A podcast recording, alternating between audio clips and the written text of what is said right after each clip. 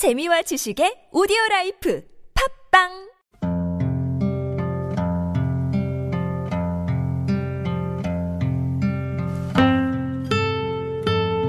가슴에 담아온 작은 목소리. 127번째 이야기. 성수동 제화공들의 외침. 우리도 노동자다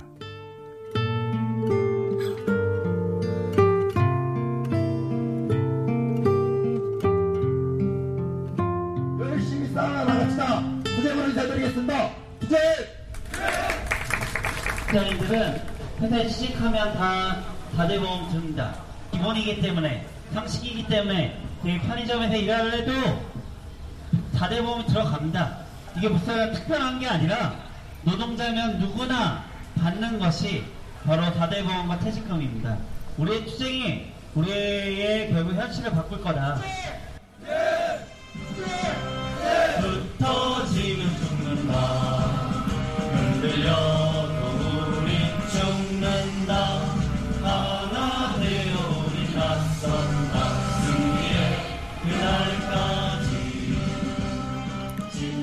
한 켤레에 수십만 원에 팔리는 고급 구두 한 켤레에서 정작 구두를 만드는 재화공의 공임은 수천 원 수준이라는 사실 아십니까? 지난 8월 31일 성수동에서 구두를 만드는 재화공들이 거리로 나섰습니다. 이제는 우리도 인간답게 일하게 해달라는 것이 이들의 요구인데요. 최소 20년 이상의 경력을 지닌 기술자들이지만 처우는 열악하기만 하다는 재화공들. 작은 목소리가 이들을 만나봤습니다. 회사에서 거리를 안 맞춰주니까 그래서 그냥 먹고 살아야 하니까 이렇게라도 하면은 좀 달라질까 해서 나왔습니다. 7천 원이나 공임을 받고 있는데 7시에 나오면 뭐 11시까지 하고 13일 차로 처리를 하고 있어요. 그리고 좀뭐 다들 힘들죠. 지금 상황이. 그렇지만 저희도 절박하고 처절하기 때문에 비장한 마음으로 지금 버티고 있습니다. 사실 재화공들의 이런 요구는 이번이 처음이 아니었는데요.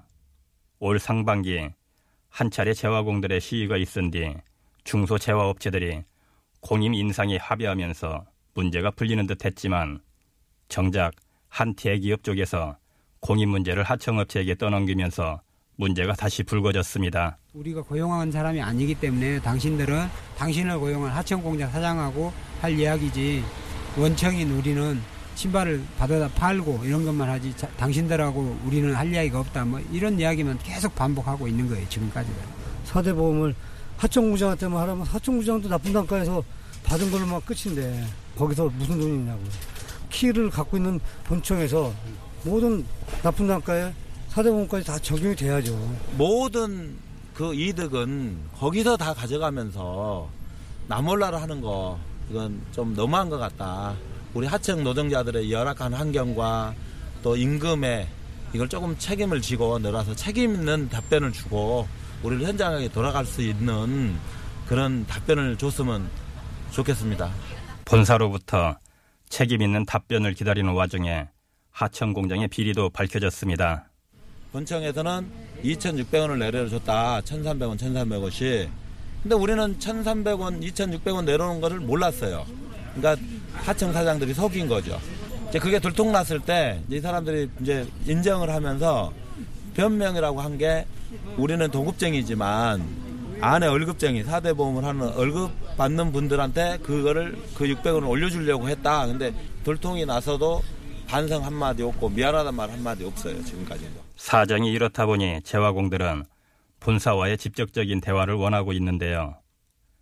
기업에다 주는 일감으로 꾸준히 일을 하고 돈은 받지만 사대보험이나 퇴직금을 받을 수 없는 이상한 관계. 이렇게 애초 노동자였던 재화공의 지위가 개인 사업자로 바뀌게 된 것은 지난 2000년 무렵부터 도입된 소사장제 때문입니다. 한 20년 가까이 된 것 같아요. 근데 갑자기 그냥 등본을 갖다 달라. 그 이제 여기 소속인 걸로 이렇게 등록을 하려고 그런 줄 알았어요, 처음에는. 근데 나중에 보니까 소사상제래요, 우리가. 본인들이 직접 고용을 하게 되면 4대 보험도 해줘야 되고 퇴직금도 줘야 되는데 이런 편법을 쓴 거죠. 뭐 구호를 외칠 때도 뭐 특수고용 노동자다 뭐 이런 구호를 외치고는 있지만 저 심정적으로는 정말 와닿지는 않습니다 사실 제 거의 40년 가까운 세월 동안 하던 일 그대로 하고 있고 어떤 변화도 없는데 어- 어느 순간 저희가 무슨 소사장이 되고 응? 또 특수고용직 노동자가 되고 이랬다라는 것이 정말 좀 굉장히 그 억울하고 좀 분하기도 하고 그래요 사실은 특수고용직의 일종인 소사장제 때문에 재화공들은 생산하청업체에 속해 일하면서도 개인사업자로 분류돼 왔는데요. 개인사업자 신분이다 보니 4대 보험, 퇴직금, 연차수당 등 노동자의 권리는 물론 임금 인상이나 근로조건 개선 등을 요구할 단체 교섭권이 없습니다. 아무것도 혜택이 없어요. 우리는 뭐 일 없으면 고스란히 일 돈도 못 벌고 일감 주면 그것만 버는 거니까 우리한테는 혜택이 아무것도 없다니까요 지금.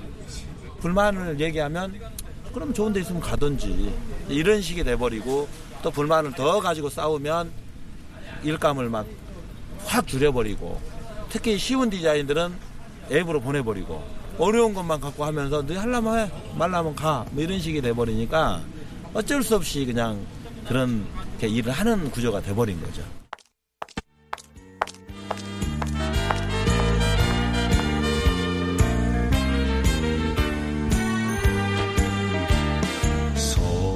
재화공이 인기 있는 직업일 때도 있었습니다. 서울시 산하 서울연구원이 2015년 발표한 광복 70년 서울은 어떻게 변했을까에 따르면 1948년 재화공 임금은 회사원이나 공무원보다 높았는데요. 70년 뒤인 2014년 전세가 역전됐습니다. 재화공의 임금은 월 183만 원으로 회사원이나 공무원의 절반 수준으로 떨어졌는데요. 이런 흐름은 횟수를 더할수록 심각해지고 있습니다. 혼자서 가네 헬륨 아시안 게임이 되면서 이제 운동화가 유행하기 시작했어요. 이제 막 구두가 슬슬 이제 하락기 이렇게 접목이 되게 됐죠. 그리고 또 이제 중국하고 이제 수교가 맺으면서 중국에서 이제 싼 신발이 들어오다 보니까 경쟁력을 잃기 시작하면서 인건비가 이제 그때부터 잘 안 오르기 시작한 거죠. 결정적으로 IMF가 터지면서 이제 인건비가 동결이 돼버린 거죠. 오히려 그때는 디자인이라도 간단하고 단순해서 숫자를 많이 할 수 있으니까 동결이 됐다 해도 벌이가 됐어요. 근데 점점 이제 디자이너들이 디자인 학교에서 공부를 하고 돌아오면서 이제 quality가 높아진 거예요. 점점. 근데 공임은 그대로. quality는 높아져. 이래서 이제 최악의 경우가 와버린 거죠. 디자인이 어려워지면서 한 켤레를 완성하는 데 걸리는 시간은 두 배가 됐지만 공인비는 그대로이거나 고작 천 원 남짓 오른 정도라는데요. 그러다 보니 재화공들의 삶은 더욱 힘들어졌습니다. 이태리식으로 일을 시키면서도 막 많이 대량으로 막 사람들이 손을 빨리 움직여야 되니까 제대로 된 신발을 생산하기가 어렵겠죠. 10분 안에 밥을 먹고 휴식 시간도 없이 바로 그 자리에서 밥을 먹고 돌아서서 바로 안겨가지고 일을 하는 구조가 되는 거예요. 일이 끝나고 밤에 한 11시, 12시에 막차 시간을 겨우 맞춰 지하철역으로 가면서 늘, 야, 진짜 오늘 일로 끝나고 내일은 좀 그만했으면 이런 생각을 수도 없이 하죠, 사실. 다른 대안이 없으니까 그냥 계속 하고 있을 뿐인 거죠. 새벽부터 밤늦게까지 허기만 겨우 채울 정도로 식사를 하고 다시 작업에 매달려도 수중에 남는 돈은 얼마 되지 않는 현실. 자신들은 평생을 바친 일이지만 다른 누군가에겐 절대 권하고 싶지 않다고 말합니다. 당연히 말릴 수밖에 없는 거죠. 그걸 뭐 이렇게 권할 수 있는 상황이 아닌 것 같고 심지어 제 아들뿐이 아니라 다른 어떤 내 아들 또래의 젊은이들이 와서 한다 해도 지금 이 현실에서는 일을 하고 있는 나도 견디기가 힘든데 그 어떤 사람한테 권할 수가 없을 것 같아요. 그래서 저는 극구 반대할 수밖에 없겠습니다. 그냥 공방에서 이렇게 배우듯이 내 신발 내가 만들겠다 하는 정도의 취미생활 정도 배우는 친구들은 있지만 그 친구들이 현장에 투입돼서 직업인으로서의 투입됐다는 소식은 들어본 적도 없고 본 적도 없어요. 제일 어린 친구를 본 게 50살. 앞으로 한 5, 6년 되면은 정말 일하는 사람들이 없어요. 나이들이 뭐 막내가 50인데 지금 구일 하시는 분이 사람들 일을 안 배워요. 회사들도 이제 일하는 사람 없어지면은 어디 일합니까? 공장만 있으면 안 되잖아요. 일하는 사람도 있어야지 공장이 돌아가는 거지. 그런 부분이 좀 안타깝죠, 이제. 저희로부터는. 저희가 취재를 하던 중 반가운 소식이 들려왔습니다. 대기업 측과 재화공들 사이의 공인비 협상 문제가 일부 타결됐다는 건데요. 재화공들은 이번 협상이 절반의 승리라고 말합니다. 조금은 나아지겠죠. 조금은. 근데 아직도 좀 많이 부족한 게 있어요. 우리 업계가 너무 열악하기 때문에 좀 어려운 게 있어요. 같이 사는 사회가 됐으면 좋겠어요. 우리도 살고, 우주도 살고, 같이 살때. 네, 그게 바람이에요. 올해로 40년째 가피 작업을 하고 있다는 김영문 씨.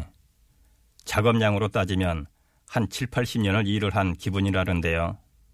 힘든 세월, 그에게도 고마운 기억이 있었습니다. 제와 사장님이 부정에 뭐 10만 원씩 떡값 줄 때 사실 그 보람이 느끼고 돈을 만들지만 그 일하는 사람도 신경을 쓰고 한다는 게 너무 좋았습니다. 그 보람되고 아주 돈 10만 원은 뭐 사실 얼마 안 되잖아요. 근데 업주가 이렇게 신경을 쓰고 일하는 사람들 생각한다는 자체가 너무 고마웠고 거기서 좀 오래 있었죠. 그래서 100이면 뭐 한 명 있을까 말까요. 그 사람들이. 그러니까 내가 그거, 그게 감동을 받은 거죠. 뭐 저녁이면 간식 다 사다 주고 그 사람은 그런 사람들이 좀 성공해야 되는데 누군가 한 사람이라도 나를 이해해준다 생각될 때 힘든 마음이 조금이라도 이루받는 기분 혹시 느껴보신 적 있으신가요? 재화공들은 누구라도 자신들이 거리로 나올 수밖에 없었던 이유를 알아주길 바라고 있습니다. 재화공 연명호 씨의 얘기입니다. 젊었을 때는 그래도 뭐 힘이라도 있고 그러다 보니까 그걸로 버티고 환경 자체는 너무 열악했지만 그냥 배운 거니까 좀 나아지겠지. 갈수록 좀 나아지겠지 했는데 갈수록 더좀 조건이 나빠졌어. 그냥 뒤로 물러가는 거죠. 오히려 더 임금이. 임금이 더 그냥 떨어져 버린 거죠 우리 자기들이 도급제니까 한 푼에 더 벌려고 그렇게 15시간 16시간 한 거지. 뭐 딴 거 있겠냐 이렇게 오해들 하지만은 그 상황에서는 또 개수 그 숫자가 있기 때문에 거기에 맞게 또 책임을 져야만이 그 현장에서 유지하기 때문에 힘들어도 하는 거지. 돈 욕심이 한다면은 못 버텨요. 그는.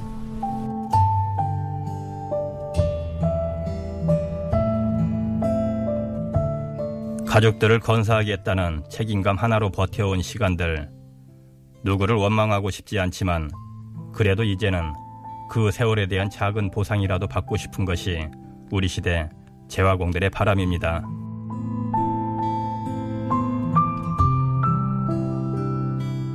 밀림이라 치면은 포시자는 대기업이고 중간 관리자는 하이에나요. 그 다음에 우리는 맨 밑에 있는 그냥 초식동물입니다. 그래서 초식동물들 너무 그거 피 빨아먹으려고 하지 말고 좀 초식동물하고 같이 공생하는 사회 좀 만들었으면 좋겠습니다. 포시자 여러분 너무 욕심 내지 마시고 조금만 좀 욕심을 덜어주면 수많은 초식동물인 이 평범한 우리 노동자들이 좀 행복하게 살 날이 있을 것입니다.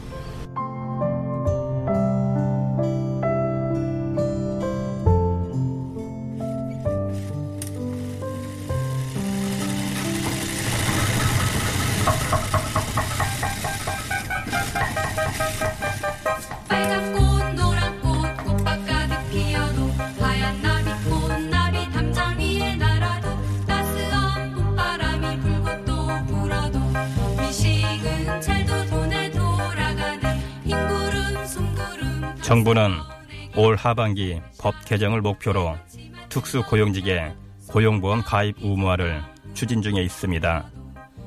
또한 고용노동부는 특수 고용직의 노동 3권 보장을 위한 법률을 제정하거나 근로자의 특수 고용직 노동자가 포함되도록 하라는 국가인권위원회의 권고안을 받아들이기로 한 바 있습니다. 하지만 무엇보다 변화되어야 할 것은 땀 흘려 일하는 노동자에 대한 우리의 인식이 아닐까 싶습니다. 가슴에 담아온 작은 목소리 127번째 이야기 성수동 재화공들의 외침 우리도 노동자다 지금까지 연출의 이상현 구성의 류영애 저는 김영우였습니다.